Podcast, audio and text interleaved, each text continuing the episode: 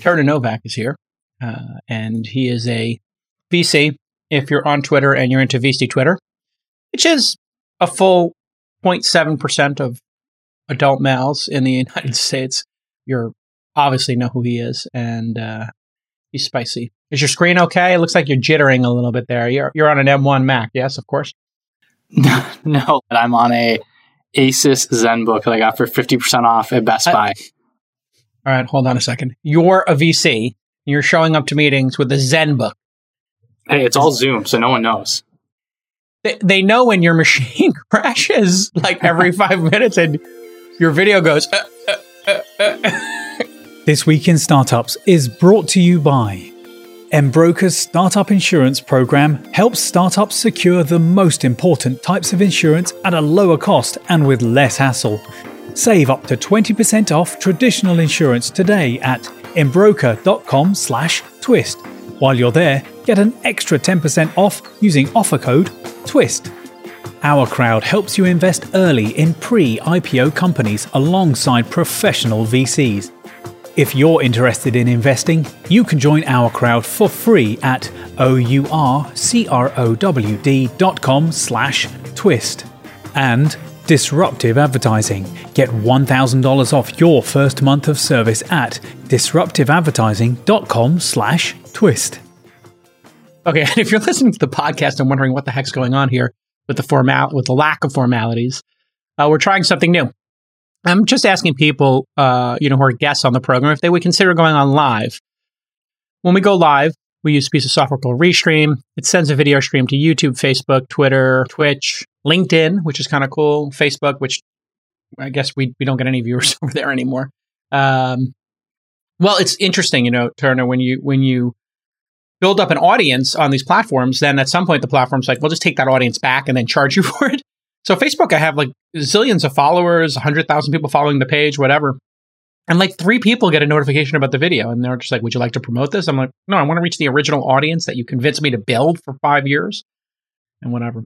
You so, know what fixes this? What fixes that? Crypto? Yeah, Web3. Have you have you heard of it before? Have you looked into it? I have. Um, all right, listen, let me just give a brief overview of who Turner Novak is. You can follow him at Turner Novak on Twitter. Uh, he gained massive popularity over the past couple of years uh, in his uh, full 30 months as a VC. Uh, just basically turned uh, ish posting into a fund. His fund is called Banana Capital, and uh, he's quite spicy on the Twitter. Turner, how did you get into venture? Well, it's a very long story, but essentially, oh, I it's, it's just, a podcast, so we have time. Yeah, I mean, how, how much do you want? Do you want the 30 second? Do you want the 30 minutes or somewhere in between? Yeah. The in between, whatever you choose. in between. Uh, uh, so you wanted to get into VC, but when you were younger or when you couldn't yeah, I get think in? I, yeah, I guess the kind of the full, the, the minute context. Originally yeah, sure. from Canada, moved to the US. My parents got divorced. Dad moved back to Canada. Mom went back to school to get a visa, stay in the country. Couldn't really work. So volunteer under the table, get paid cash gift cards, got food from the food bank growing up. She also had a small business. She designs custom handmade wedding gowns, which is a decent business if you're in New York, Paris. Not the best business if you're in a small city in the Midwest. Uh, and I just spent a ton of time on the internet as a kid, got kicked off the computers at school every year. That kind of uh, an upbringing and just knew I'd do something kind of tech related, but went to school for accounting and finance, joined the investment club in college and was like, holy crap, you buy a stock and it goes up. Yeah, stock investing. Yeah, they don't go down; they only go up. Like investing, this is awesome. I want to be an investor, and I just kind of went down that rabbit hole where you know what, you what can time invest. Were you in college? I'm curious, just to pin it to the stock market. Yeah, 2009 through 2014, I did a victory lap. I my last wow. three years, I like cut down. I just did a bunch of internships to make money and avoid student loans, and uh, yeah, so I would I would look at a company like Uber, like it's worth hmm. a hundred billion dollars publicly traded, but why can I invest in Uber when it was worth like one billion? Or there's some people that were like the first investors in Uber. Like I want to do that. Whatever. That, yeah, you want to do that. Yeah, third or fourth, like fifth. I don't know. But hmm. anyway, so so you became like at some point aware of private companies. Do you remember how you became aware of private companies? You're just reading like TechCrunch or something. Yeah, honestly, I don't. I don't remember specifically. I mean, I think it was it was probably around the Facebook IPO, the Twitter IPO. I'd watch the opening bell with my roommates and be like, oh man, like I remember the Twitter IPO. It took like six hours. Like it didn't go public yeah. until like two in the afternoon. We like skipped class, and I just remember thinking like, maybe not, maybe not Twitter specifically, but like Facebook. What a great business! Like, why am I? Why would I invest in the IPO? Like, why can't I just invest before? Like, how do I set myself up to to go earlier? And that was a long process of figuring all that out and being in probably the third best city in Michigan to get into tech in VC. Like, it was a it was a long process, yeah. but yeah, just essentially, I just got some jobs related to investing and kind of more finance related in Michigan, started writing online a lot, just picked some topics to write about that I thought would be worth kind of like planting the flag, building a track record around. I did this fantasy VC portfolio. It's like fantasy football, but with startups. Oh, nice. And uh, initially, my, my Twitter was probably 99% serious mm. uh, back in the day. And now it's like 1% serious, 99% just memes. Twitter's and, for joking, trolling. I mean, you get a lot more attention from that. But just to confirm, yeah. instead of going to class, you decided to cut class. And instead of trying, deciding to cut class to go hang out with chicks or to go drink beer or to go to the quad and smoke weed, your you and your dork friends went to watch CNBC and watch the Twitter IPO. I, I would like okay. to think I was a lot cooler than that, but yeah, I, I think it's the ultimate nerd move. It's pretty great, actually. I uh, so you're writing online, you get a little bit of attention, but then you want to start your own fund. And how old are you at this time that you decide you're going to start your own fund? Because that's the kind of new thing that's occurred here is that yeah. Uh, young people actually believe they can start their own funds and they actually succeed, which just didn't even seem like a possibility, I'll be honest, 10 years it's, ago. It's stupid. I don't know why you even try it, to be honest. Uh, yeah, it was kind of an accident. I mean, I had been essentially trying to prove I could be a VC from Michigan, which essentially meant being online instead of in San mm. Francisco. And this was tw- like early 2019 was when I finally got all the interviews and everyone was like, you got to move to San Francisco. You can't be a VC unless you're here. No. Which made sense at the time. But my, you know, when I think about like my advantage, like if you're a startup, you got to think, how do you attack the incumbents? I was like, how do I compete against the incumbent VCs or just like the people who are you know, probably like a shoe in to get the jobs. You know, I'm the complete opposite kind of background and network that I have set up. So I was just like, I don't think I need to be in San Francisco. So yeah, I that's kind of I just tried to figure out how to make it work. And I took an internship, it's like a pretty big pay cut.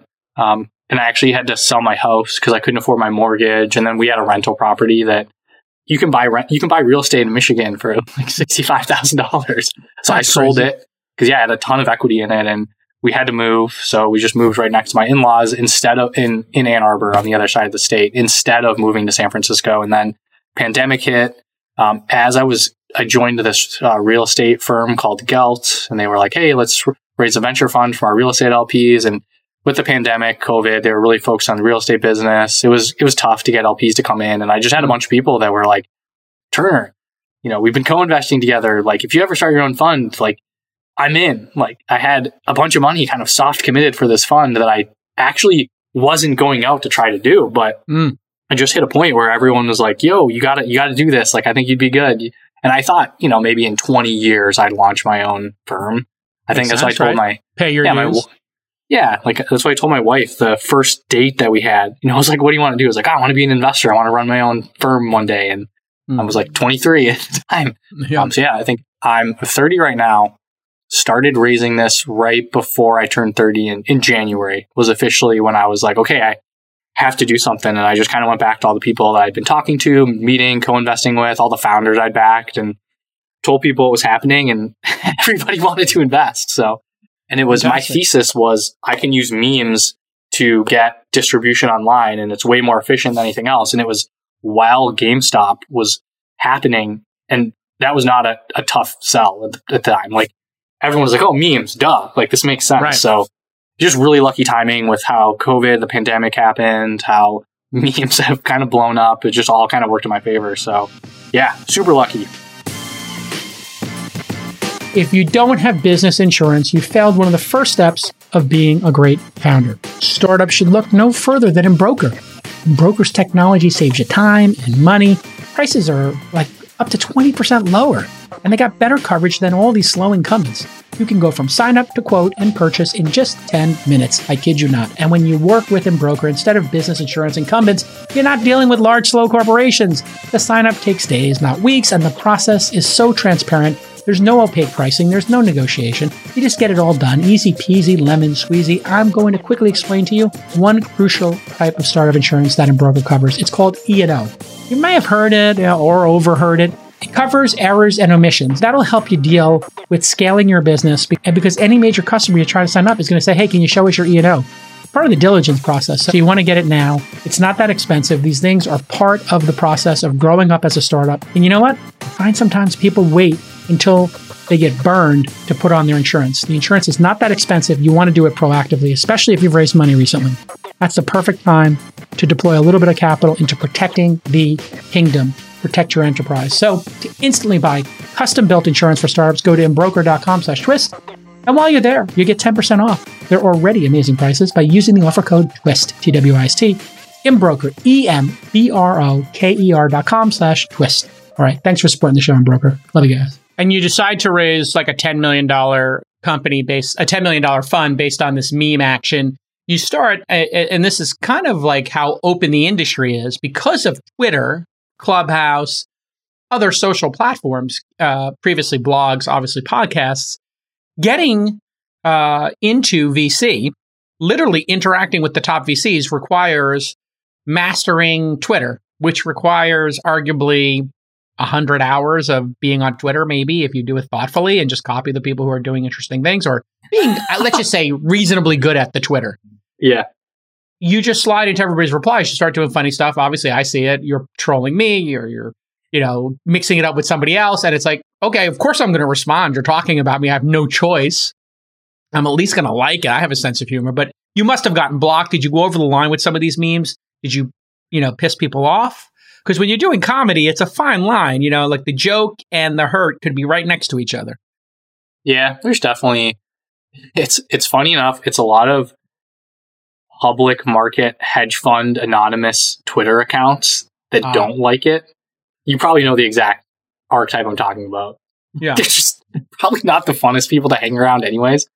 I think most VCs, they kind of like we all kind of acknowledge like, yeah, we are kind of a meme like we are kind of pretty easy to make fun of and i think it's pretty easy to make fun of yeah. It's like who are these affluent d-bags who just write checks and then take credit for all their portfolio company's success? And yeah what, is that, what is that job even doing? Like you listen to a pitch and you say yes. It's like okay you wrote a check. Yeah. Like congratulations you're an atm i always tell people like don't forget you're an atm like people are not talking to you because of your personality. They want a check. They want money to fulfill yeah, their dreams. like and sometimes maybe on the margins you could help them with some stuff um, but you didn't you didn't uh, go fly so close to the sun that you burned any relationships that you can think of.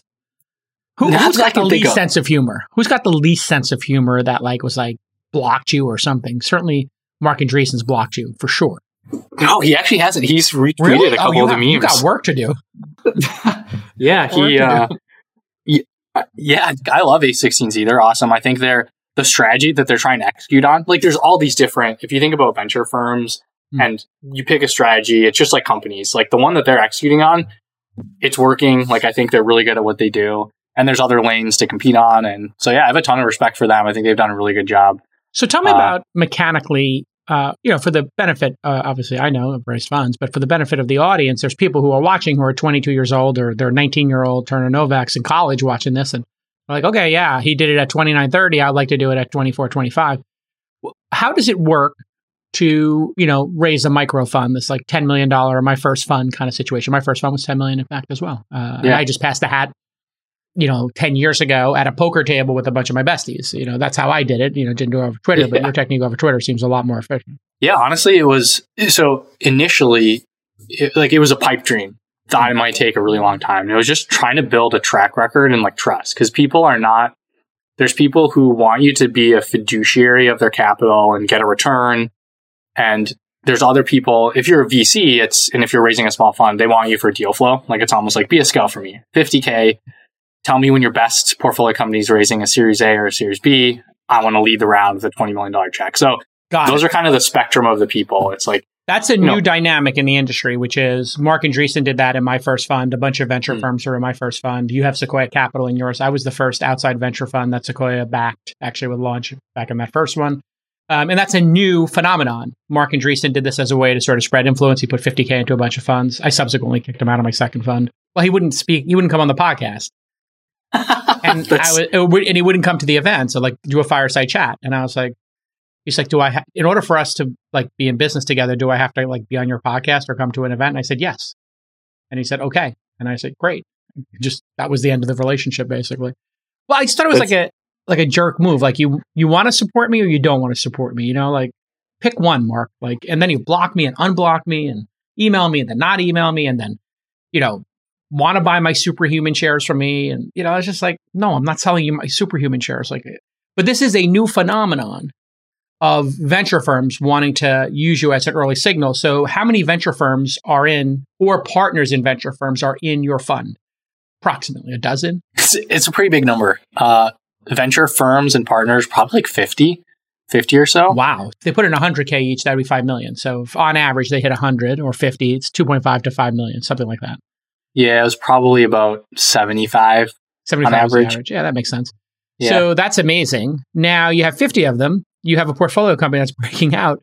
How do you communicate that to 50 people because they all want to read the A? So you just do a BCC and, or do they just read your, yeah. you know, LP update? Like, hey, here's what we invested in. And then they just look at the spreadsheet or do you give them a spreadsheet and say, hey, here's what we're investing in so they can yep. double click on it and it's up to them to go drill down and ask for the, the uh, introduction? Yeah, I think that's the art of it, right? Like you want to keep all these kind of downstream or upstream, I guess, depending on how you think about it. Investors. Downstream's the way to happy. I think of it. Yeah. Yeah. Um, you know, yeah, the, so the way I think of the downstream thing, just so people understand the metaphor, what we're talking about here is downstream investors. So if Turner and I are at the well, YC is at the well, you know, you're just watching, you know, the water come out of the well, uh, you know, the spring, it goes downstream and then seed funds that do three or four million dollar checks and venture funds that do 10, 20 million dollar checks would be downstream from us downstream from the Series A funds would, of course, be the late stage funds. Yep. Yeah. so it, it's essentially you. Yeah, you just try to have a good relationship with all of them, and you kind of know what people like. Like some people, sure. I, I, I invest in kind of tilts consumer. There's a little mm. bit of more like software stuff, and I just kind of know this guy's not going to like this thing. Mm. Don't have to mention it to him. Um, but you just kind of balance it, and you. Right. I think ultimately you take what the founder wants ahead of every, everything. Sure. Uh, like you might say, you know, hey, just a heads up, these guys are raising money. He he's not taking any intros, but you can reach out if you want. And I'll just tell the founders, like, hey, I mentioned to some people, these guys might reach out. You don't have to reply, but you know, you probably should with, with these guys. You know, so it's a spectrum. You just try to balance it. It's like a relationship thing. You're how essentially far like, into the uh, how far into the 10 million deployment are you? So of the fund, we have invested. It's probably like 55, 60 percent. Um, and through SPVs, kind of total, uh, it's like 25 million. Oh, so you're doing the like fund plus SPV model, which is the model I, I did or pioneered. Yeah. Yeah. So and it was explain a, to the audience how that works. Yeah. So the, so the, the, the fund is essentially 25K to 300K checks, try to have a balanced portfolio. I basically pitched people there's going to be 40 to 50 companies. Nothing is going to be tilted and weighted really heavily in the fund. And there's some cases where we'll put a million dollars, 1.2 million in a seed or 5 million in a B or 10 million in a series D. And that can't fit in the fund. So we'll have invested in those companies earlier in the fund, but then when they follow on and break out, we'll go to all the LPs. And there are some people who don't, they don't want to do SPVs. They, hmm. you know, they're like, I don't want to pay fees. Like I want to invest direct or I just, I want to yeah. lead the round. Uh, but there's a lot of people that are just like high net worth, you know, have a lot of money that are like, Hey, let me know I can't do 100k checks, but let me know when we can do a million or 5 million in SPV and we're interested. And um, so you kind of use those to augment the fund. Um, I actually do not like the SPV process. Mm. Is, I think it's a hassle raising the money. Um, it's, it just like, it takes a lot of, for you have to convince people six weeks. to, you have to yeah. pass the hat. You have to write a deal memo. Uh, Which you don't doing like diligence, doing like who, do diligence. who does diligence? Uh, I do massively. Uh, abs- abs- I do yeah. absurd diligence for an Same early stage fund.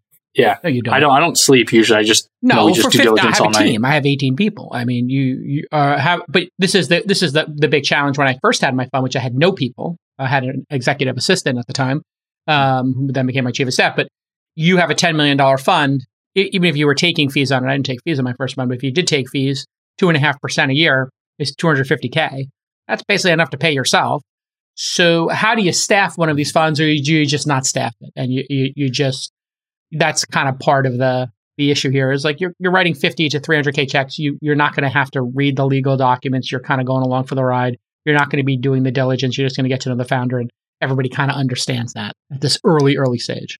Yeah, yeah. I think it it depends. So the, my pitch to my investors and the founders that I back is there's all these hedge funds that are coming down from the public markets and they're going earlier and earlier. I my long term vision is do the exact opposite. Start at pre seed, but eventually invest in the public markets. Mm-hmm. And to the founders, it's like, okay, so you have like the DNA to actually like understand what I'm doing and like maybe work with me a little bit earlier on. Like I, I don't pitch a value add at all. I'm just like, I'm a dude. I'm not going to help you grow your business, but can maybe understand the product maybe a little bit better than a later stage hedge fund that's, mm-hmm. that's coming in. Um, and, and Which is Sequoia's point with the new Sequoia fund. Yep. Um, Sequoia saying, "Hey, listen, I'm Roelof Botha. I've been on the board of Square forever, uh, yeah. and why would I leave the board? And when it went public, it was 15 or 20 bucks a share. It's now 200 bucks a share. We're going to distribute late, and we're going to hold our shares forever. The end. And I think they were also in DoorDash. Alfred Lin did DoorDash, and you know they're just staying on those. And you know, uh, according to them, they don't distribute their shares to their LPs until they think it's fully realized or, you know, maybe in the public markets for two or three years. Uh, and now they're saying, hey, we're just going to hold these equities because they're sitting on $45 billion in equities that they have. So they're going to become, everything seems to be hold everything forever. All around the world, tech companies are innovating and driving returns for investors while our crowd analyzes many of these companies. They search across the global private market. Then they select the ones with the greatest growth potential. And finally, they bring them to you and me. From personalized medicine to cybersecurity to robotics to quantum computing and much, much more. Whether it's in a state of the art lab, a startup garage, or anywhere in between, our crowd identifies innovators so you can invest when growth potential is greatest. And that's early. Don't I know it? Our crowd's accredited investors have already invested over $1 billion in growing tech companies, and many of their members have benefited from 46 IPOs or exits. Now, you can truly diversify your portfolio by investing early in innovative private market companies at our crowd. Join the fastest growing venture capital investment community in the world at ourcrowd.com slash twist. That's our crowd, O-U-R-C-R-O-W-D dot com slash twist to sign up for free today and start reading all those great deal memos. Have you hit, you know, it's been pretty crazy days here. Two questions. One, how do you think as a neophyte investor, uh, first time investor who's only operated at the top of a market. You've only operated at the top of the market. And in fact, you started your yeah. career monitoring all this right after the last crash. 2008 was the last crash. So you've yeah. only been an adult in an up market. Yeah. Uh, basically, stonks have only gone up for you and valuations, consequently, uh, you're probably seeing this as well 25 50 million dollar even an occasional 100 million dollar pre-launch uh, valuation, pre product market fit, pre launch valuation. Yeah. How do you think about these crazy valuations uh, and having not lived through the wars, Clone Wars or the mm-hmm. Empire? Yeah. That's, Those are Star Wars references. It was like Harry Potter, but before that. Hey, cool. I'll, I'll look it up after this. Yeah. um, no, yeah, I. It's kind of a loaded question. There's a lot to unpack. I think. Yeah, unpack. Ultimately, like I don't expect any multiple expansion on any investment that I make. Probably expect some multiple contraction. And that could be on revenue, users, hype, whatever multiple you're paying. Um, so I think anytime I make an investment, the value has come from actual execution and just like growing the and like making a fundamentally like sound business that is eventually a publicly traded company. And I think if you if you invest in a seed round and it goes public in 10 years, you might get a 20x, you might get a 100x, but you'll make money. So I don't get too worked up about the exact nuances of it, especially for this fund. Like if I was, if like, I think any check that's like $100,000, 150 can return a $10 million fund. You're not leading round. So the way I kind of approach it right now is you're really just find, trying to find the best founders and products and companies and teams and just back them and you're kind of building a track record. In the future, you have to be have to be a little bit more sensitive about what the ownership looks like and you know, you, look what the valuations are. I do. I have backed out around, which is like I just think this valuation is kind of crazy. Don't have a lot of conviction in it, etc. So you kind of so that skew. is kind of interesting. You're you're taking the valuation and your conviction, and you're taking those two vectors and saying, "Hey, I'm high conviction." And then this is how delighted I am with the valuation. If you put it on an XY, obviously, if you think it's a reasonable. Valuation, reasonable, unreasonable, you can kind of plot on an XY chart. If it's a reasonable valuation and you have high conviction, you're pulling the trigger. You know, reasonable value, even like unreasonable valuation, high conviction, you might actually pull the trigger, right? Yeah. You're going to give them credit for their Series B essentially at the seed round. Yeah, that I I really don't think that's happened. So well, I mean, maybe has, I mean, Clubhouse was a hundred million dollars, and that would, yeah, that was a true. Series B price previously. And yeah. I thought it was kind of crazy. I didn't have enough conviction in Clubhouse. I didn't even really try to invest. Probably I tried, couldn't have. I tried a couple times, but Marc Andreessen was in it, and as I previously oh yeah mentioned, he, we have a little bit of a uh yeah. You got you got to work on that relationship. He's the man. No, I mean, I just think you, that's one of the things about being early is you answer to nobody. If you're willing to do the work, I mean, think about how painful yeah, our job is being the earliest investors. You, we have to have conviction when the product maybe hasn't even touched consumers yet, uh, or there's 10 customers, right? I mean, how do you make decisions? Do you actually talk to customers at this point? Do you look at data? Uh, or do you just look at the product and get to know the founder and that's enough for you? For me, uh, yeah, it's a little, it's a mix of everything. I think data is always helpful. You want to be able to benchmark it, and yeah. you, but the thing is, almost I, I think like the sweet spot is decent data. Like there's some promise. Mm-hmm. There's a lot that needs to that could be better, and you can just tell based on playing with the product and talking to the founder. Like, oh, the data is going to look way better in the future. They're going to make the metrics look better, and the mm-hmm. valuation is very fair because of that. Like it all reflects it, and you have the conviction that oh, they'll be they'll easily be able to hire some some engineers to just go a little bit faster and like they just they just need the money and they'll execute on all these things that need to happen to kind of close all this and, and pick all this low hanging fruit that they still need to do. So that's almost like the sweet spot that I try to look for is like there's some proof point, there's some traction, there's still some questions, and that's typically when it's a like seed. Um, when it's like a so series most B things haven't been fi- most things haven't been figured out, but something promising has emerged is if I'm reflecting back to you what you're saying.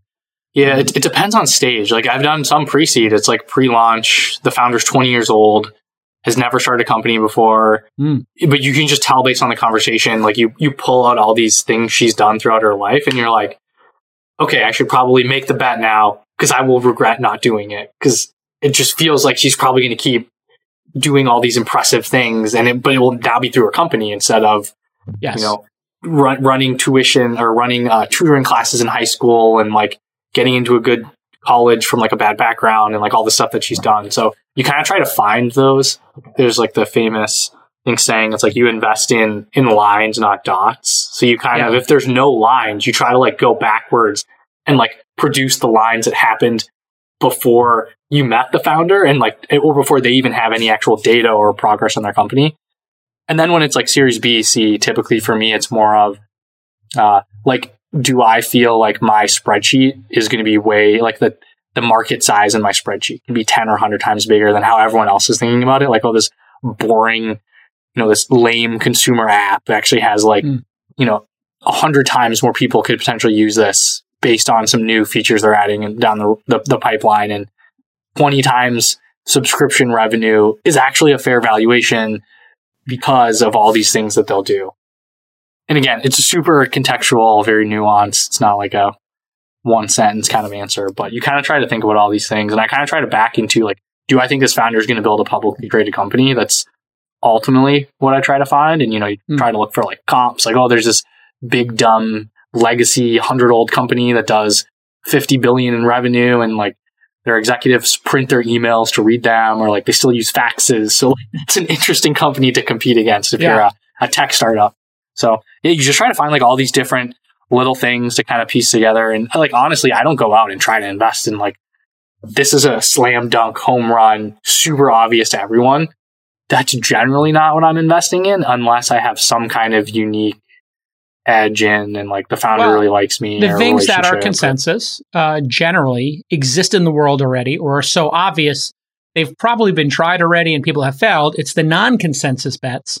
You know, Airbnb famously pitched 37 Hmm. venture firms before they got a yes. Um, at the Open Angel Forum, when Travis presented Uber, three of us invested and 19 didn't. Uh, Mark Suster wrote a famous blog post about not investing.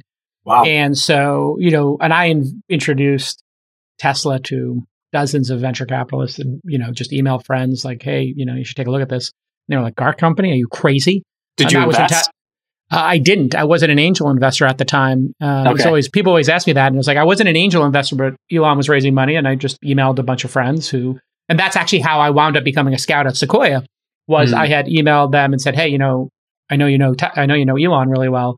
Like he's making progress on this. I just drove in the prototype. I ordered one. Like this is going to be incredible.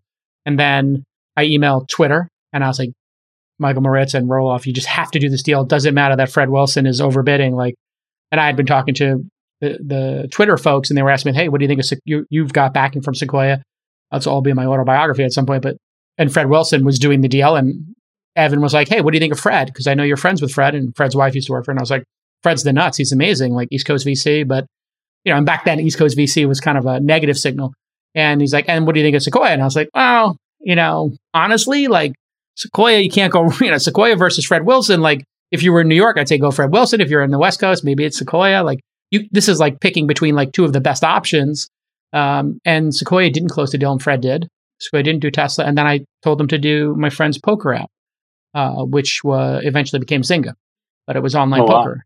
So all three of those they passed on, and then they were like, "Can we just give you money and you invest it?" And I did Uber, Thumbtack, and DataStax in my first six or seven investments. So three unicorns in the first seven. Uh, and that's basically the serendipity of how my career started. Was I I had been forwarding so many founders, and that really is like a your story as well. Have Apple's new privacy updates impacted your attribution from paid ads? I bet it has. Well, good news. The folks at Disruptive Advertising can help you. Disruptive Advertising manages over $250 million a year in advertising spend, and they are trusted by hundreds of brands like Adobe and Scotts Miracle-Gro. So, if your Google and Facebook ads are not scaling like they used to, you should do a consultation with Disruptive. They will look to help you scale your spend profitably. How? By diversifying your ad strategy on less popular platforms. They'll track every single dollar that you spend or earn, and their marketing consultants focus on end to end tracking across your CRM, marketing automations, and e commerce platform. They care less about return on spend. What they really focus on is contribution margin, profitability, and closed deals. So here is your call to action. Get $1,000 off your first month of service at disruptiveadvertising.com slash twist. Disruptiveadvertising.com slash twist for $1,000 off. Just start doing the job and then somebody will give you the job. Yeah, exactly. This is like such an easy concept that a bunch of crybaby snowflake peers of yours do not understand. So explain to me why it is so obvious to you that if you just do work in the world that is credible and that is in the vector and the sector that you want to perform in, then everything just falls into place. And you said it yourself, like you're like, hey, listen, if this founder, if she's done a bunch of stuff and she is entrepreneurial and she, you know, worked on this project and it took grit and you're, you're just putting together all those dots and then making a bet. What's going on with your generation? You're, you're Gen Z, correct? Or are you millennial? Are you I'm bubble? Are you bubble? Okay, so I'm even millennial, better. yeah. So with these millennials, there's a lot of crying. There's a lot of emotions. There's emotional labor going on, from what I understand from one of Rachel Reporting's uh, OK Boomer segments Fridays on this week in startups. Why are they so? Why are your contemporaries so caught up in their goddamn feelings as opposed to simply posting on Twitter like you did for six months and then raising your own fund? I mean, it's such an obvious path. If you just do the work, even if you're not getting paid, you will then get the job. What's going on with your generation? Be, repre- you represent now all millennials. Go. Yeah, yeah I don't for know. your This is, a, this is a hard question. Uh, I, I, I guess I just kind of like I, I saw it as well. I probably wouldn't hire myself. So what do I have to do to convince myself to hire myself? Hmm. Well, because I, I like knew in my in like in my head, I was like, oh, I could be so good at this. I think those are like all the skill sets I have. I just like how does someone else know that? So I just kind of started writing online and, and tweeting, and it was more serious stuff back in the day. It was like, yeah, you know, you probably know like the thread emoji. It, the thread emoji did not exist on Twitter like a couple years ago, but that's like the kind of stuff I would do and just yeah. try to try to like build a, a public track record of just my thoughts on stuff and hopefully Yeah. I'd be proven correct in the future. And so, yeah, like I think, and, and that's hard to do. I mean, I think it's actually hard to come out and say right now, like Web3 is like a terrible idea, like it's going to fail. Like that'd be very, uh, contrarian to say right now, or to come out Yeah. and say like, you know, San Francisco's the future. You got to move to San Francisco. Here's Yes. all these reasons why. Like you basically pick stuff that other people are not talking about, but then Right. when you're there'll be some people that read it and it's like, oh, this guy's dumb, has no idea what he's talking about. There'll be some people who read it and go like, oh, that's actually that's a good point. Like, Interesting Maybe he could- point of view. yeah, he could bring a good perspective, and then over hmm. time, you know, San Francisco comes back, and Yes. everyone's like, oh, Turner was like on this. He knew that San Francisco would be a thing, or like he was all about Miami and Austin before everyone moved there. So Or if you- you bet on Airbnb or you bet on Uber when nobody else did, you just all of a sudden get some disproportionate amount of credit for the founder and their team crushing it, right? It's like, oh, you know what? You saw it before everybody else. And it's like, well, I actually placed, you know, 16 bets as a Sequoia Scout, I think 700K total and 16 bets. And yeah, like four of them, five of them, you know, became worth over 100 million famously. But like that is the, the model decent. in what we do. It worked out okay. Uh, you know, it's, it's one of the things about starting in an up market. You know, if you, I started 11 years ago, so you start in 2009, 2010, yeah, you get this huge benefit. I'm very realistic about that. When I went out and raised my previous funds, I was like, I can guarantee you one thing. My IRR from the Sequoia Scouts fund and going forward, like it's only going down. You, can't maintain 109% IRR, you know, or 109 IRR. Like that's just impossible. You, that's just luck, uh, you know, and a small number of investments, you know, going very big. But I think it's important for people to hear. Listen, I don't want to get into generational war, but I do think it's an important note because Gen Xers, when we came out, we were like, listen, we're not part of the system. Therefore, we have to make our own system. And we were very entrepreneurial in that way. And was like, you know what? We're going to be rebels. We're going to come at it from a little bit of a punk rock, you know, alternative kind of approach here, which is, yeah, you know, we may, you know, uh, be moody or whatever, but we're going to build it for ourselves. And then millennials came along and it kind of like bifurcated because I meet a lot of millennials who are like you, who seem like I'm not employable. So F it, I'm going to just build my own, you know, I'm going to take my own course here. I'm going to chart my own course.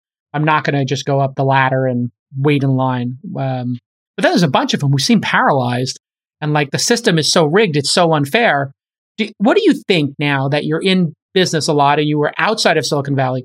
Do you think it's a closed ecosystem or an open ecosystem? Having experience around, I mean, I'm, we're touching the third Hmm. rail here, but let's be Hmm. honest about it. Yeah. Yeah, open or close in what sense?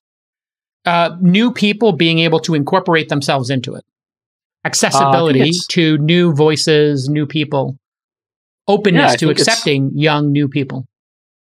I think it's very open. Honestly, I, I think it just depends though. Like to to certain, um, you need the right kind of mentality and things that you bring to the table, and you know, there's there's a lot of things that are probably wrong with how it works, and I I do try my best to to fight against those and give like certain people a voice. But I think if you ultimately, you know, I think there's like I, I think at the end of the day, the startup ecosystem, people are trying to make a big impact in the world trying to make money. So if you can do those things, bring a new perspective in, like people will value your perspective, right? Like Yeah. they don't know, like, like meet, meeting you 20 years ago, who would have known that you would have been the guy who sourced Tesla, Uber? Like, Yeah, no, like if, if they would have just, you know, brushed you off, they wouldn't have gotten access to all those things. But if they would have just taken the one call, got coffee with you, you know, they're, you're, they're the one person who did that for you.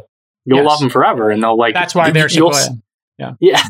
Yeah. So I think it's fairly open. I think like, I think a lot of people are very busy though. So if you just say, Hey, I want to pick your brain, like, Not the right I- way to break into the system. But if you say, I'm going to write, I'm going to do a podcast, I'm going to Yep. make funny TikToks, like Uh, I bring gonna something to the thread. table. I'm Yeah, going to bring something to the table. You're going to prove something. You're going to show some work. Yep. Yeah. It's like with, with investors investing in startups. I don't think anyone invests pre traction or pre some kind of proof points. Like there's a lot of Right. pre, like these pre launch seed rounds. The the founding team has a huge history that you don't need yeah, the, the tra- three the of them worked is just together at Facebook and built some, you know, mobile ad technology that has seven patents. and they're like, yeah, no, we invested pre-launch, and it's like in three people with four patents each. Like, okay, great. You know, like yeah. So well, I think it's like risk you took there. yeah. So I think it's just like everybody's looking for just like new information or meeting new people, and you know, I think there, there's always like some proof points that you can show. Like I have a theory about it. My theory is the industry was so closed and it was all MBAs and Stanford and Harvard MBAs. And to get in a seat in a VC firm was extremely hard. You had to know somebody, Oh, be yeah. a frat brother, you know, and even then, you know, it was hard. You know, there were only a limited number of seats, right? Then you had this like angel investor thing, which when I started 11 years ago, like I had a hard time finding six or seven angel investors in Silicon Valley. Like the, the demo Really? days, like, yeah, I mean, 10 years ago, you know, it was me, Cyan, Chris Sacca, you know, it was just, you know, Ron Conway. There was a very small group of people angel investing. And, you know, the 20 people, 30 people that you could round up for a dinner to look at companies when I did Open Angel Forum was just so small. Uh, but it was enough to get 250 or 500K, a million dollars, you know, passing the hat 25K at a time that it did work.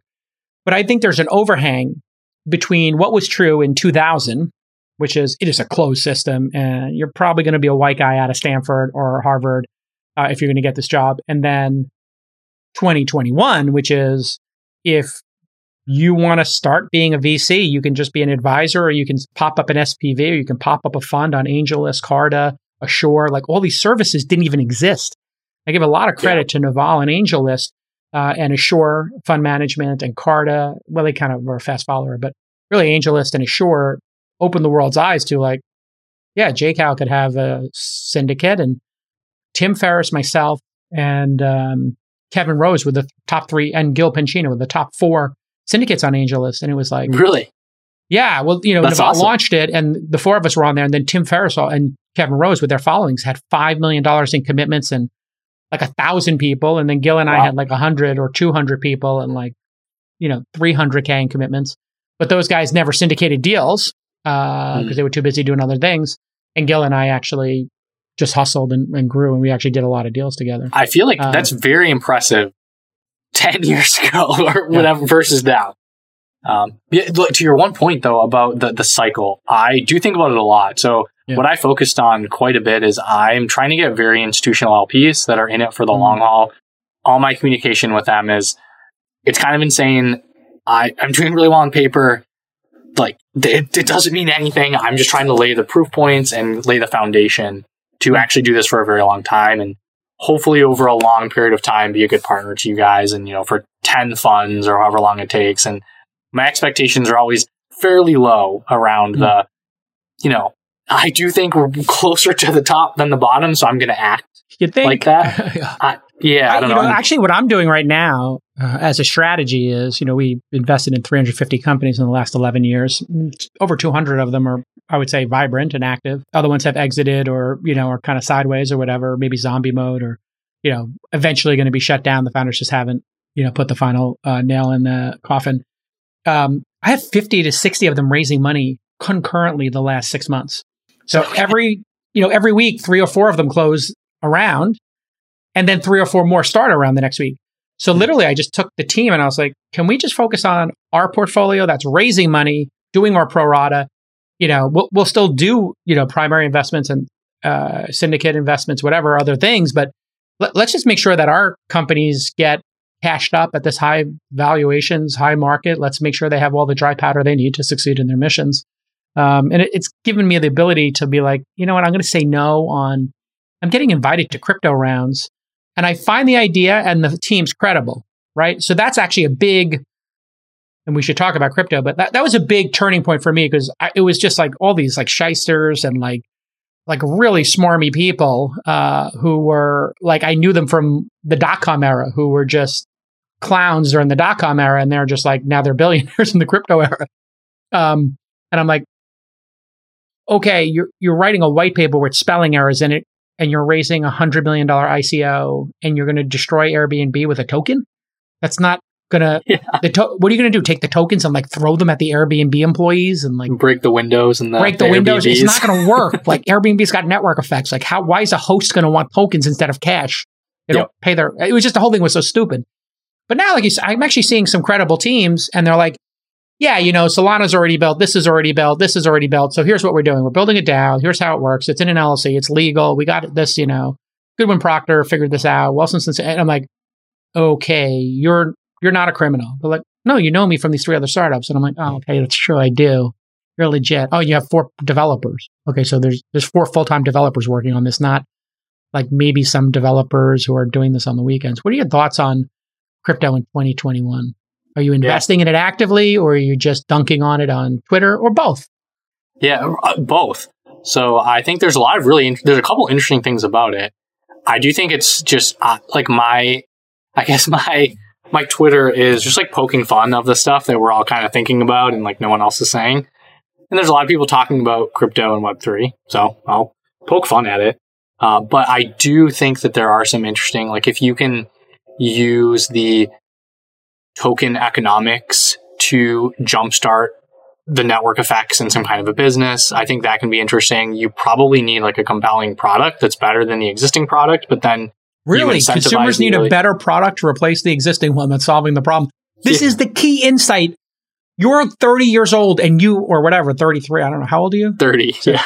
You're 30 and you understand this basic concept that the product you're replacing, you have to be at least 50% better for people, maybe twice as good. Yeah, people are not changing for, like for a 10% better. better product or a product that exists in a white paper. Yeah. So like there's there's been two that I've invested in. One's Lolli mm-hmm. cashback, Bitcoin cashback. Um, the the the TLDR How does young that work? people. The consumer, yeah, tell me. Yeah. yeah, so young people don't use the cashback products like Ebates, but Lolli gives you Bitcoin instead of a cash back. So it's interesting to people. You use that as a wedge to build up a crypto fintech product. The brands that they work with love it because young people don't use them, use their cashback products elsewhere. So it's, it was a really interesting kind of wedge to build it and it all made sense. Yes. And yeah, it's, it's crypto. And then the other one, it's a game. It's like a free to play FIFA. Like it's, it's basically like free FIFA, like free soccer game, multiplayer first, cross platform, free to play. I invested and he's like, oh, I can actually use some of this, some of these Web three components to monetize, and it actually makes sense. I think it will help us grow faster too. So mm. I was hmm. like, yeah, makes sense to me. Um, so that's typically I, the crypto I'm investing in, yeah. where it's like that, you you understand the end user value proposition as opposed to some theoretical. These are going to be rails or something that every, everybody's going to build everything on top of, and this is the next app store, and so it's worth a billion or five billion or ten billion dollars, and it's like yeah, there's that's a long way to go, but okay. Uh, yeah. You know, the, I, have been giving this some thought. This is my new theory on crypto um, because I the store of value I thought was like a pretty weak use case. Like store of value, like most people don't own their home, so like they should probably accomplish that task first of like own your home. It's a pretty great store of value because you can yeah, live in it. That's true. And you need to live somewhere, and rent is just you giving money away. But if you own your home, so or maybe own a second home, whatever. So store of value I thought was eh, you know, like, and you, there's other things you can buy that store of value, like equities in companies that have value propositions, like say yeah. Amazon or Disney or Netflix that we know are going to be here in 10 or 100 years. So store of value I didn't like. then money transfer, I was like, are you guys actually looking at the fees and saying this is cheaper? Because uh, I don't know, I just saw 30% in gas fees for the Constitution DAO, and we're in year 12 of crypto. Like, are you guys morons? Like, money transfer, this is a racket. They're they're just fleecing people. This is like I, there. I mean, Tony Soprano is looking at the Hesh on the Sopranos is looking at the vig at this, and he's jealous. He's like, crypto vigs are thirty percent. He's getting five percent a week. Is his juice? Uh, you know, and then I was like, NFTs, huh? That actually is interesting if you own the IP. Okay, CryptoPunks you don't own the IP. Oh, but the monkey you own the, the IP. Okay, that's interesting. And what about royalties? Oh, you can get royalties maybe? Okay, yeah, yeah that's actually pretty interesting. Smart contracts. Oh yeah, I could see that working because I remember, you know, like I remember music licensing. I remember photo, you know, uh, stock photography. Huge. Yeah, these things made money and like there was a lot of money moving around. And like if there was a new structure in Creative Commons and you original photographer gets 10% of every use of their photo. And then if they sell it, they get a 20% kick or whatever it is. Yep. I was like, well, that's really brilliant. sorry, I can't help but like it. Now, I think these NFTs are all a giant scam and that people are doing insider trading on them to paint the tape. Like there's been 20 transactions on this monkey, but it was probably just a bunch of friends trading it between each other. And then you're the 21st who buys the monkey and you're yeah. the bag holder. Like, are you guys schmucks? Do you not think this is occurring? Uh, putting that aside, then I saw DAOs and I was like, uh, this is smart. So DAOs. what do you like about DAOs? Like, I, I don't think I get the DAOs. I get NFTs. Uh, I'll explain it. I'll okay. It. So, uh, you just went through uh, putting together a venture firm. Did you use yep. Carta, Assure, AngelList, a AngelList. lawyer? Okay, use AngelList. So AngelList charges like whatever, 30, 40 grand to set these up, or they you can give a percentage, right? So you're giving of your 20 points, two points or something. What's the deal on AngelList now? It was 25K. I maybe got a, a deal because I'm have like a Twitter following. I have no idea. Sure. But it ended up being like 0.3% kind of like admin fee, which I thought was really got fair. It. Great. So that exists as a concept. And, and so that changed venture forever because it used to be $250,000 to set up a venture firm. So now you did it for 10%. If it was 250K, how accessible would building a $10 million fund be for you? Not as accessible. Wouldn't right? have been able to do it. Wouldn't have been able to do it. Okay, great. So now you've proven my point. Now we start looking at capital formation uh, as a just a, a, genre, right? As a as a as a toolkit. Yep. And uh, you know, yeah, sure, we have GoFundMe, GoFundMe's work. I did a GoFundMe to report on crime, and sixty thousand dollars showed up, and I gave it to an investigative journalist, and wow, just required a couple tweets, and they're doing Gotham by the Bay. If you Google Gotham by the Bay, you'll see a newsletter on Substack, okay. just about crime in San Francisco, and uh, a bunch of people donated to it. Uh, I said I'd be one percent of it, so I think I put in six hundred dollars. Other people put in a couple thousand, hundreds, fifty. Uh, it was pretty neat. Okay, so we have that proof point. We have you as a proof point. Okay, so now let's say we want to buy an asset uh, let's say we all live in San Francisco and there's an open lot in San Francisco. It's a giant triple lot. It's going for $12 million. And I just tweet, I want to buy this $12 million thing and I want to make it into a dog run and a kids park. Anybody want to put $12 million into this? I'm starting a DAO. DAO gets fired up. Their donations. But then I say, in the programming, uh, we're going to share the designs and everybody gets to vote on the designs. And then uh, we're going to let anybody who donates use it for their kids' birthday parties. There'll be a reservation system. You get up to six hours a year in using these facilities, either the dog park for your doggy birthday uh, or the park for your kid's birthday party or whatever you want to use it for. Okay. And uh, we'll have a special key and a key code the park will be available to everybody during these hours, but only to members with this key code after hours. So you can use it 24 hours a day since it's a private park. Might that be an interesting concept to fire up for close to free? If let's say it was in fact, you know, it gets to this free and then some programmer just fills out a form. It could be like a no code, like a bubble or a Webflow or even Zapier or if this then that. So you go in with an if this then that statement and you're like, if you own this many tokens, you get this many hours. And then you have governance. And oh, you can sell your tokens to other people if you leave the neighborhood. And so, boom, now we've bought this acre in San Francisco. We tweeted it. It caught viral, which is what happened with the Constitution. And you can just start thinking about every possible use case like that. Let's say we said, hey, you know, we, we want to fund five new managers. We're going to create a fund of funds of $100 million. And we're going to just give 20 million to five uh, fund managers. And we're going to all vote on which fund managers. The fund managers come before us. They give their presentation. They show their metrics. We all get to vote. And then you could share, you could sell your stake in this fund of funds to each other. How interesting would that be? Would be interesting. I feel like there's some regulatory stuff that has to be figured out because that definitely sounds like we're 100% some, because you would have things. to be these DAOs. These would have to be uh, people who were accredited investors, and then the, the, if they're donating the money, they don't need to be. But if you did have a share of it, it would have to be accredited investors today. But yeah. I think what they're doing is with the DAO stuff, like they're pushing the envelope each time with these DAOs. Yeah, and kind of like Bitcoin. Like, can could you ban owning Bitcoin in America today? I don't think so. Like, too many politicians own it. Too many people have adopted it. Just like at a certain point, you couldn't ban Airbnb because if you were a senator or congressman you know, president, mayor, you would have suicide. too many constituents call you. Yeah, yeah be, be political suicide.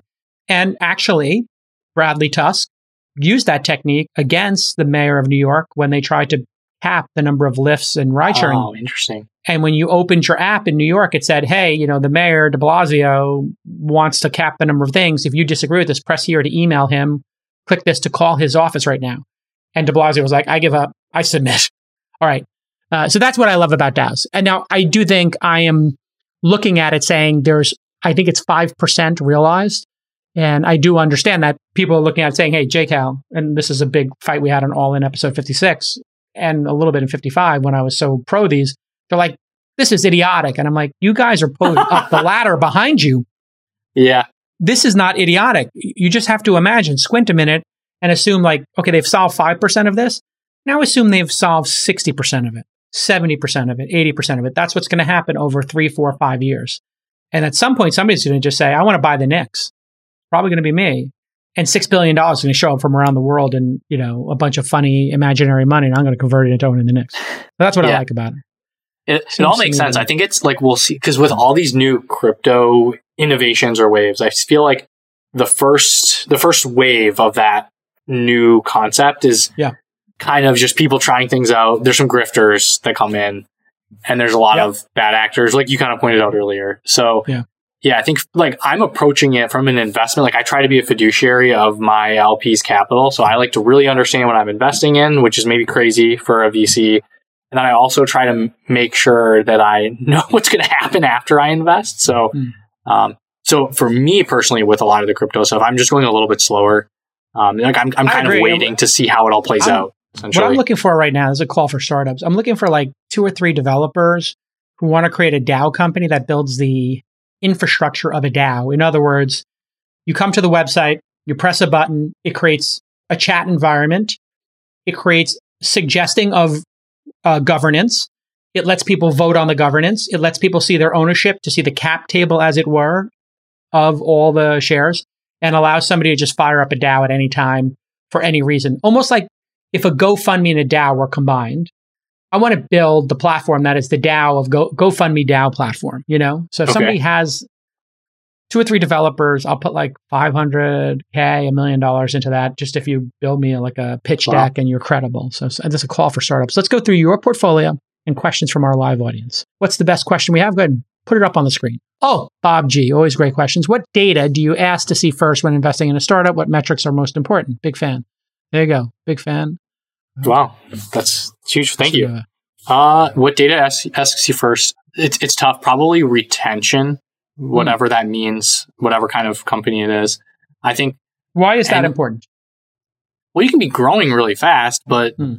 if you don't have a sound product, it will kind of all fall apart at some point. Mm. So I think the growth is really important, but I really, I really care about like, okay, cool. Retention is 2%. It's a leaky bucket. Or if it's 90%, like people do not churn from your product over a certain period of time, depending on what your business model is, you can be like a, a cash generating machine. Like mm. you don't even need to raise money. So th- like that's, th- there's kind of that spectrum that you can be on. So I, I really like to see like, Hey, the product works really well. Typically the retention is a function of how good the product is, how the founders think about things, the team that's been hired, the market that they're competing in. Like it kind of answers a lot of those questions. So that would probably be the, the number one. But yeah, you always look like at yeah. yeah. you, you you look at the growth rate and like the economics, like the unit economics, the business model, like all that kind of stuff makes sense. Um, like average contract size or revenue per user on the consumer side. Um, yeah, retention is probably the number one for me. Yeah, I mean, if you have a leaky bucket, as we say in the business, you could be acquiring customers incredibly efficiently, and then if yeah. four out of five are leaving, now you've just your CAC's gone five x. Okay, tell us about your thesis of why Jokr 15 minute grocery delivery is going to beat Uber Eats, um, okay, uh, DoorDash, Instacart, et cetera, et cetera, et cetera. Yeah. So if you look at Jokr's website, the careers page, you look at all the public information that's out there, they're really focused on Latin America. They're really not, they're, they're smaller in, in uh, the US, smaller in Europe. So they've essentially built a business that's really similar to GoPuff, but in Latin America. Um, and when you look at these dark store vertically integrated model versus the marketplace model. The marketplaces are typically more capital efficient. You can spend them up quicker because you don't have to build the warehouses. You just partner with the local store, like local um, grocery stores, local convenience stores, gas station, restaurants, etc. But typically, there's two different systems that are communicating, so it's a little bit more inefficient. Since it's not all vertically integrated, it's a little bit slower. Um, the inventory systems aren't hooked up, so oftentimes there's issues with like your order going through. Um, the platform doesn't actually have control of the supply and the product in a lot of cases, so that flows into lower retention and sometimes less controlled growth and uh, just like a worse customer experience. So when you go super vertically integrated, way more capital intensive, maybe you can't scale up quite as quickly, uh, but it gives a way better customer experience. And, and Jokr's early numbers, the the traction and the retention that they have, uh, compares very well to kind of some of the other models. So, and they're mostly focused in Latin America. There's really not quite as many people doing it down down there. And I think they're in New York, so they get comped against everyone else that's in New York, but that's not really their main business. Makes Uh, sense. Yeah. They'll still try to be in the US, but, and yeah, just the team previously ran Food Panda, which is like the Grubhub or the DoorDash of Oh, Southeast that. Asia. Yeah. Yeah. So they, it's, it's the majority of Delivery Hero's business now by Hmm. like revenue and GMV, and Delivery Hero is like a $30 billion company. So I it's kind of a no brainer. Just met the team before they Genius. launched, invested a couple times, and yeah, they're doing really well. So Uh, okay, let's take another question from our audience. We'll take two more questions.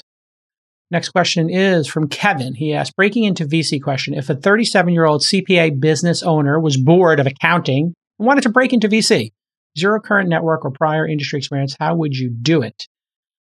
how Very do it? interesting. Hmm. I would start writing online, do some tweets, do some blog posts, accounting related startup concepts. Very Right. boring. That doesn't feel like a sexy place or a place that's very competitive. So No. I would have some content out there specifically on your Twitter timeline. Make sure when somebody hits your Twitter or whatever your whatever social channel you're using, whether it's blog, whatever, the first couple things they see are all relevant and interesting to people, like how Q how a founder can use QSBS to maximize Yes. their secondary Perfect. or something. I, I don't know, just like some topic No, that that's a perfect example of like something that's incredibly boring, but that uh, a large number of people would be compelled to uh, read. I would Yep. say also, um, I've seen people use Quora and tons of Hmm. questions come up on Quora. And so if you branded yourself the VC accountant uh, or, you know, the venture accountant, and you started answering questions about QSBS on uh, something like Quora, when somebody comes to me and I see they've answered like 150 questions on Quora and I can read the actual answers, each answer might take you 15 minutes. You're making yourself smarter. So back to how Turner was able to just pull a venture fund out of the air um, based on this exact strategy. I mean, Quora is another great place to be active. A blog is a great place to be active. And then Rachel, who works here, uh, had started her own podcast. And I listened to it and I was like, seven out of 10. That's what I thought. That's- Immediately, I just said, How good is this? It's a seven out of 10. And I was like, Seven out of 10 for somebody out of school who just manifested a podcast out of nowhere? Like, if she's starting on second base, that's pretty good. okay, Yeah. that's pretty freaking impressive. Like, it, w- her podcast was better than my first 100 episodes of This Week in Startups. Like, it was in terms of production and like how refined it was. So, obviously, she's taking notes. Great. More than qualified to work here at This Week in Startups. Let's go.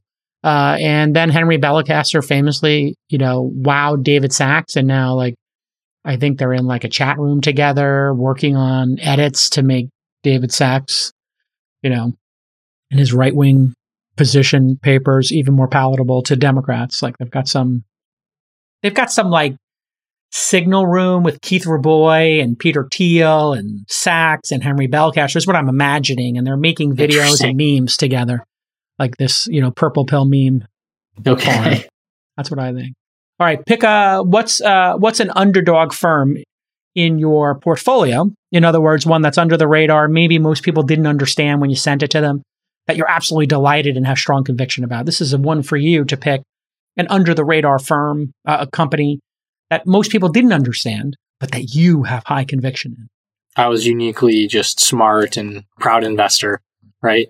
Uh, yeah, I, I guess probably the easiest answer is a company called Facily. It's if you've ever heard of Pinduoduo, it's the it is now the largest e-commerce company in China by number of customers. It was Wow. founded about six and a half, seven years ago. Grew like 100x a couple years in a row, just insane. Uh, guy who started a similar concept in Latin America. It didn't quite pattern match the same if you're mm-hmm. just pattern matching and you were an earlier investor in, in PDD in China. So. I, I mean, I sent it to all the early investors and was like, this is insane what he's doing. Like, it's the same thing. I think it's going to work just as well. And so I've invested a bunch of times in almost all the rounds. I had to skip one when Can I was raising my spell the name of the uh, company? It is F A C I L Y. Facily is how you say it. Facily. And their domain name is, I'm looking for them. F A C I dot L Y. Ah, they got the dot .ly rocking. They do. Um, Which so they're basically Libya. So they're an e-commerce cool. platform for lower income consumers in Latin America. So that's the majority it. of people. Um, and it's Amazing. unprofitable for the Mercado Libre. They're like the Amazon of Latin America. They just can't really serve these people very well because the ticket mm. sizes are too low. So he figured out a couple tricks to get really cheap CAC, get really cheap distribution and, and logistics mm. to serve them. And amazing. It's working pretty well. The company breaks a lot because they're growing like hyper growth and they're opening new locations and warehouses and rejiggering everything every couple months because it's just always, mm. it's growing exponentially. But yeah, it's, they're really, they're, I think they're the number two overall downloaded app in Brazil right now. Amazing. But and no one is really talking about them. But I'm I'm a Is the fan. concept here that a group of people can buy in bulk together and then chop it up when they get the package to their house or something like that? Like in terms of social commerce, or is it just small ticket sizes and being able it's, to figure out how to get those to people who aren't ordering two hundred dollars in grocery, they're ordering thirty dollars in groceries. Yeah, it's it's smaller ticket sizes, and typically what it is like if I if I go on the app and there's like potatoes that are on, they're like maybe 10% cheaper than the store. But if I invite you to buy your first time, your first thing of potatoes on the app, you get a discount and so do I. So I'm ah, incentivized to, to like spread the word and get more people on board and you, you basically buy together. And then so what they do is they eliminate a lot of middlemen. They go straight back to the suppliers. They get a better deal from the suppliers, but the suppliers make more money because the middlemen are cut out, and then the consumers get lower prices because the middlemen middlemen are cut out, and then since it's all in an app, it's like you can run an advertising business, you can target people. Um, Genius. Essentially, yeah. And then what, what they did with uh, on the the logistics side, it's all pickup. So they do a little bit of mm. directly to your house deliveries, but most of them are they actually partner with local mom and pop stores and people pick up their orders from the from the store. So you oh, can pool 20 orders in one neighborhood just to one delivery point and, and, drastically cut your logistics costs and then makes sense. You also give some traffic to the to the local businesses which they really like. Ah, um, that's great. Yeah, so oh you can pick this up at this essentially bodega, corner store, whatever it is. Yep. That store now, hey, maybe I need some shaving cream or deodorant or whatever, some milk, whatever I forgot to get. It's Sort of like poker tournaments at casinos, which are money losers, but whoever wins the tournament then winds up playing the craps table with everybody else's money and they all lose it all anyways. Yeah. So when you invest in an overseas company, do they have to be a Delaware C corp, or have you figured out how to invest in a Brazilian company, or how do you mechanically do that? Because that does come up right in our line of work. And what's your yeah. advice to founders then? Yeah, it's typically Delaware or Singapore. I've hmm. done one uh, Luxembourg entity one that was based in France, one that was based in Sweden. Basically, just pay a lawyer to look at it and make sure it all makes sense. There's no tax implications. It costs a little bit more. Uh, but I prefer if it's in the US if possible, usually Southeast Asia and India. I think they're generally Singapore. Latin yeah. America sometimes like Caribbean, Virgin Islands. Often it's Delaware. So mm. I think that's kind of the, the best practice. Seems like everybody's doing Delaware Corps now. We see that even Australian companies, UK companies, they they get that they want to make it easy for American investors who in some cases just won't invest if it's not a US company. Okay, let's take a question from the audience. Next question is from Noah. Noah asks, why would a first time founder be interested in being in your fund if you aren't hands on? What is the benefit? Why would a first time founder yeah, that's, It's a good question. Uh, I mean, it, it, really depends on the context. There's some where we're a little bit more involved than others.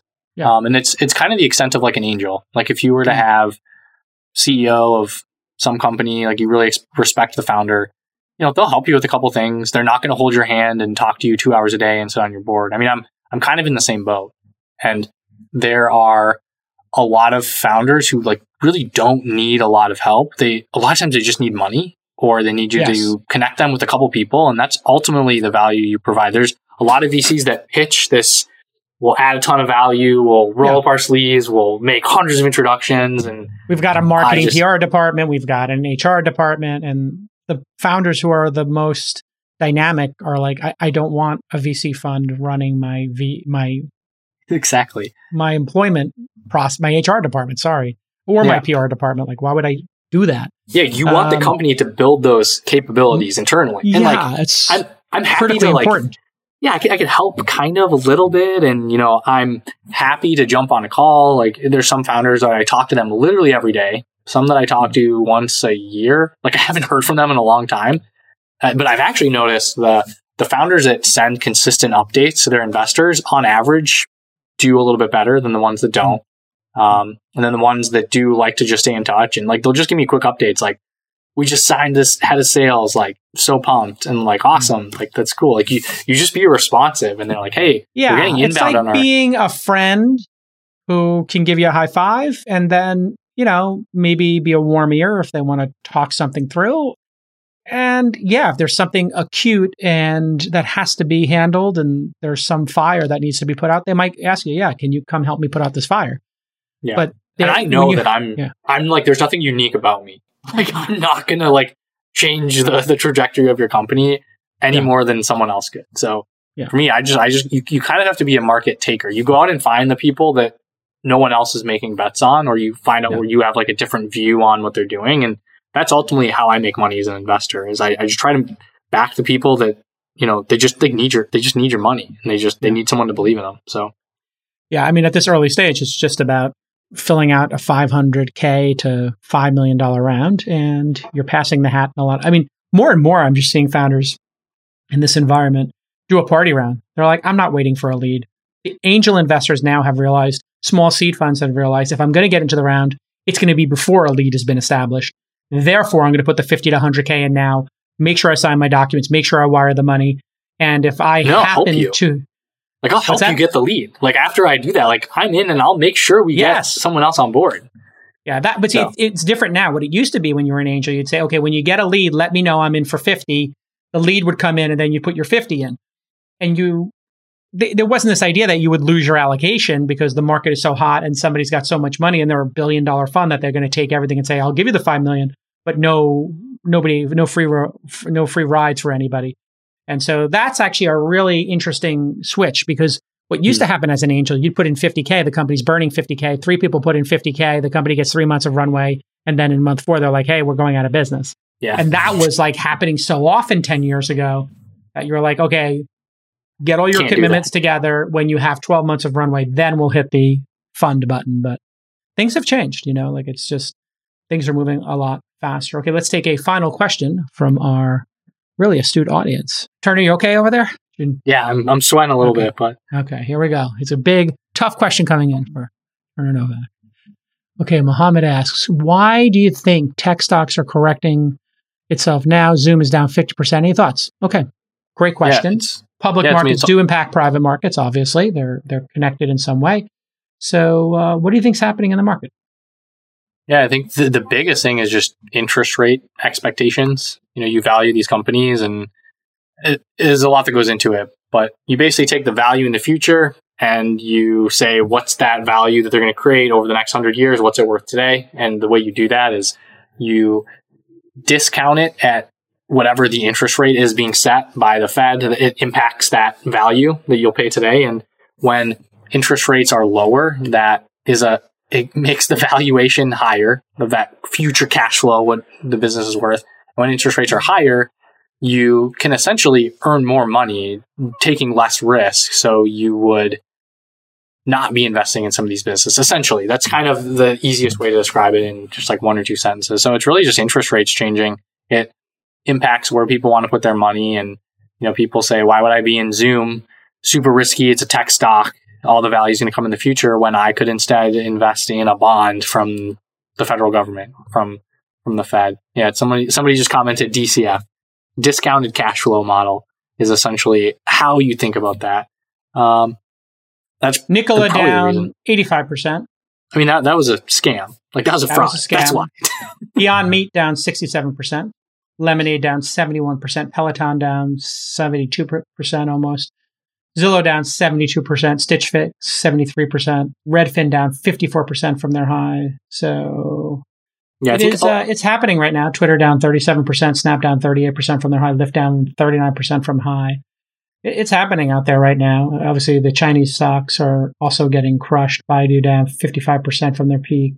Alibaba 55% as well. Zoom 55.8%. Robinhood 58%. Although that was kind of a weird meme stock moment when they went up to whatever they went up to. So I don't, I kind of like, we'll cut that off. Uh, you know, the, I, I kind of like when they, the when they get into meme stock territory, I just kind of cut off that high and I oh, just yeah. like, just like, let's forget that happened and just, you know, keep it in the 20 to 30, 40 billion dollar valuation range. I do think this, you know, people have gotten a little bit crazy with this, you know, price to sales ratio. In other words, yeah. just valuing companies as a multiple on top of whatever their top line revenue is. And it's just a little aggressive. Uh, I think people got too aggressive with that. You do also have the pandemic stocks coming back down to earth. So Zoom and Peloton and e commerce companies. And then China, obviously, cracking down on their startups and their big tech companies explains those. So you, you have to kind of double click on some of these to understand what's going on. There's interest rates for that affects all the stocks because uh, people are rotating out of tech and maybe going into safer things. But China and pandemic stocks, because you did mention Zoom, people get super enthusiastic about these things. But uh, and Zoom is a commodity product is one thing to keep in mind. They happen to be the best version of it, but that is something I would be cautious about with Zoom. Is is that how unique is that product? Have you used Microsoft's? Uh, have you been on a board call or any kind of Teams? call with Microsoft's Teams? It sucks. Yeah, it's, it was just like, worst. what are you? What is going? Why are you changing the size of everybody's images? Like, I, I, was in like a iPhone size, and people's images are moving all around, and I was like, yeah, this isn't very good. But you know, Microsoft, I always judge their fourth or fifth version. Like, I remember when Microsoft Word came out. That's how old I am, uh, and I was like, wow. this sucks compared okay. to Word Perfect. And like Word Perfect and Lotus One Two Three were the standards. They were independent companies, right? And then Microsoft was like, we're going to create Microsoft Word and Excel. We're going to bundle it call it Office, and yeah, yeah, come at us. And it's that uh, distribution advantage that they had. And everybody was like, these things are dog shit, man. They're never going to compete. And sure enough, version four or five of Excel, version four or five of Microsoft Word was like, whoa, they figured it out. Like they are like this giant brontosaurus or like elephant, woolly mammoth. Like, man, they walk really slow, but when they get five or six steps and they get a little bit of momentum going, like, yeah, be careful. So they're a freight train. Uh, well, I think of Zoom as more like Cisco. Like they got to get into the phone, the communication system. Yes, they should like, buy some. They should have bought some companies at that high valuation who make the hardware, like Howl or something.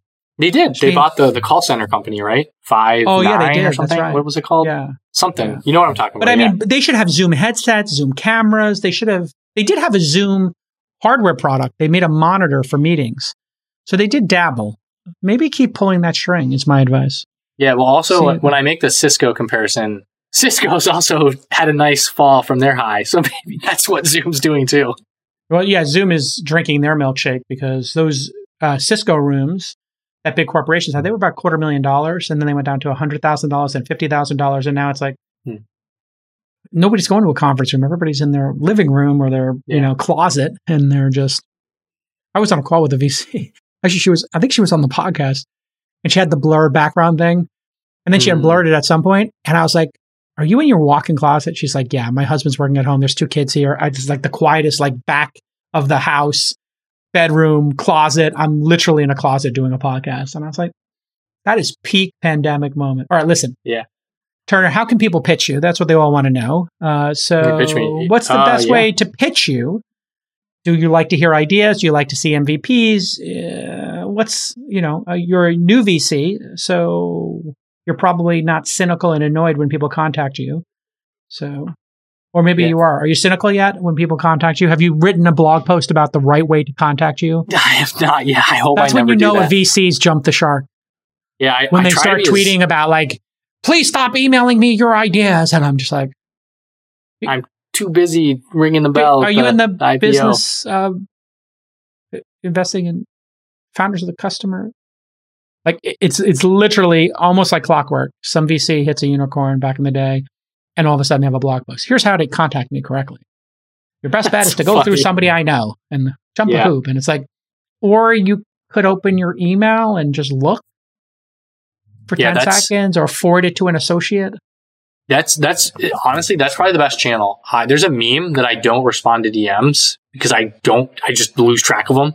Uh, yeah, no, they go by. They're like a river. They're just like yeah. There's DMs. you, you don't understand it until it happens to you when you're just like yes. every A day you get like a hundred, and uh, it's not it's not usually not that high, but I just don't have time to to respond to them all. And actually, Twitter's UI is not very good for responding to. I've been talking DMs. to the product manager at Twitter about this. I said, if you really want Twitter DMs to work, make a product called DMs and make it a standalone DM app as part of the paid program. Make it searchable.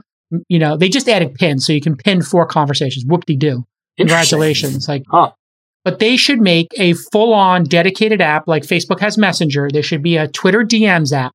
It should live and die on its own. And it should have like an in-mail function where if you're using Twitter DMs and you're paid, you can slide into people's DMs, even if they don't have open DMs on. They could be like a third tab of like paid DMs Mhm. and really make it a robust product where, you know, DMing somebody with a cost would at least build some signal, whatever. There's just like a million different ways to monetize it. But yeah, the product sucks and searching in it sucks.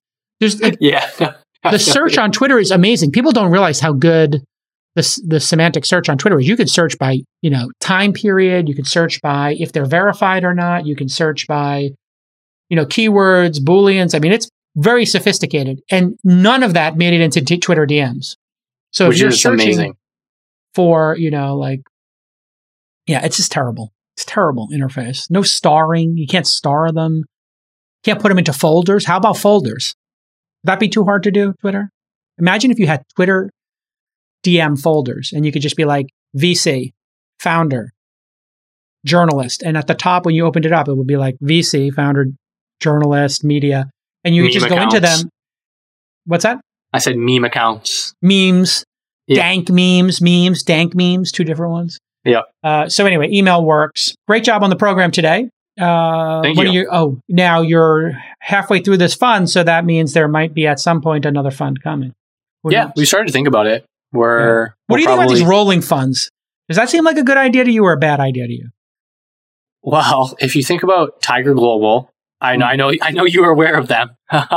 Their last fund they deployed God in like three or four months. This next fund, I would not be surprised if they deploy it in three or four months. They are essentially a rolling fund where every quarter LPs re recommit to the next quarter Tranche. or couple months. Yeah. And I think that it seems to be the direction everyone's going. Everyone's, everyone is decreasing their deployment periods and they're increasing their fund sizes, which is showing up in valuations and the Yep. intensity of the market. So yeah, I, I try to stick to 24 month funds. I'm, I'm not trying to become an asset manager where I'm running a treadmill of like deploying as much money as possible. Um, our current portfolio was, was pretty diversified. The next one will be a little bit more concentrated. Um, yeah. And so that's, I've started to think about it. We're not like really fundraising. There's a lot of people that are kind of interested, but I haven't really actually figured out a game plan yet. Uh, but I'm excited about it. It'll be cool to You officially. didn't have to. You didn't have to go on the road for your fund. You just did it all over Zoom, right? And, and emails and small check sizes. People don't even want to meet. They probably just commit over email, right? Yeah, it was a, it- a little bit. Like a lot of people I'd met and like, Mm. you know, knew them for a couple of years. They're like, put me down for this. And, This and might be the best the, part of it now. Is just that you can just raise your fund without going on tour. Last time I went on Yeah. tour, you know, to East Coast. I'm going to Boston. I'm going to Pennsylvania. I'm just going. you have to wear a suit and all that I was wearing a suit and tie. Yeah, I mean, Yeah. it was- I was suited up, and uh, it was felt great. Felt great to wake up in a hotel and get your suit on and polish your shoes, have a proper breakfast at 7 a.m. and get over there at 8:45 for the 9 a.m. meeting. and just get kinda like- drilled. Yeah, I kind of found it, but then I kind of had a. You, you watch the show Billions at all? You're a fan of Billions? I've seen a couple episodes. Yeah. I basically went. What's the guy's name? Axel. Bobby Yep. Axelrod. Bobby I kind of had a Bobby yeah. Axelrod moment, and I was like, "What am I doing? Like this isn't me." And I was just like, "I'm just going to put on an ACDC shirt and just be like, I'm putting in my money. You want to come along for the ride? Let's go." There was just a scene where he was like, "Enough going and pitching everybody," and he just went punk rock. He's like, "Listen, the fun's going. It's my money. If you want to come along for the ride, you can come along for ride." The end. And uh, he just took like a more, and everybody's like, "Oh, no, no, of course, of course, of course, of course, Axel, Bobby, oh, Mr. Axelrod, of course, we're, we're in." Uh, and some people were offended, but other people weren't. You don't need to please everybody. All right, Yeah. listen, Turner, you were a great first appearance on the show. Will not be your last. Let's do a let's do a six month check in, Nick. Can we can we uh, if if Mr. Novak's uh, schedule allows between TikTok. I also like your TikToks. What is the inspiration of this like big nose TikTok guy who's just I don't know.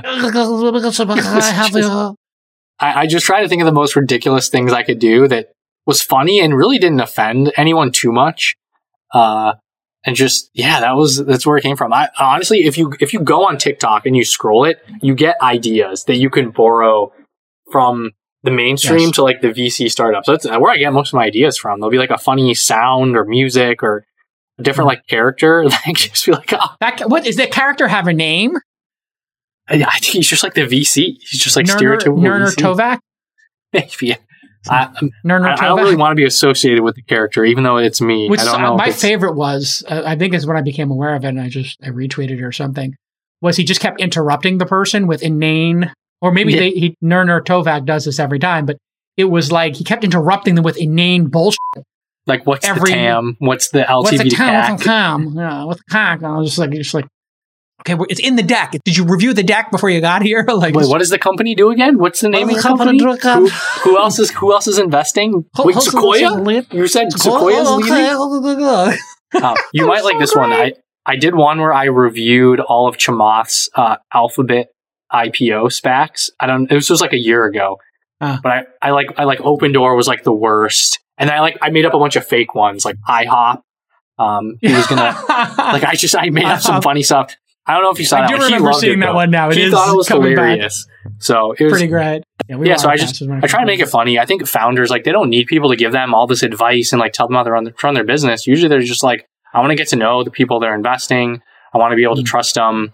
You know, I, I I think in making jokes and you know making memes and being humorous, like you kind of show like, yeah, I know what I'm talking about. Like I I get it. You know, I'm just I'm not gonna come in and boss you around. And usually for for me, like for what I'm at, I'm not leading around. I'm not sitting on your board. Founders just want somebody that they identify with and Mm. think they can trust and, and feel like they know before they reach out. Like they know what it's going to be like talking and working with me. So that's kind of what I try to portray in the in the, the tweets and the TikTok. So All right, everybody follow Turner Novak, uh, T U T U R N E R N O V A K, in case you uh, need the spelling. Yeah, search him on Twitter, search him on TikTok. Great follow, and we'll see you, you. online. And in six months, have you back on the program. We'll do another Q and A. We'll do a little more uh, portfolio review, and we'll see you all next time on this week in service. Bye bye, everybody.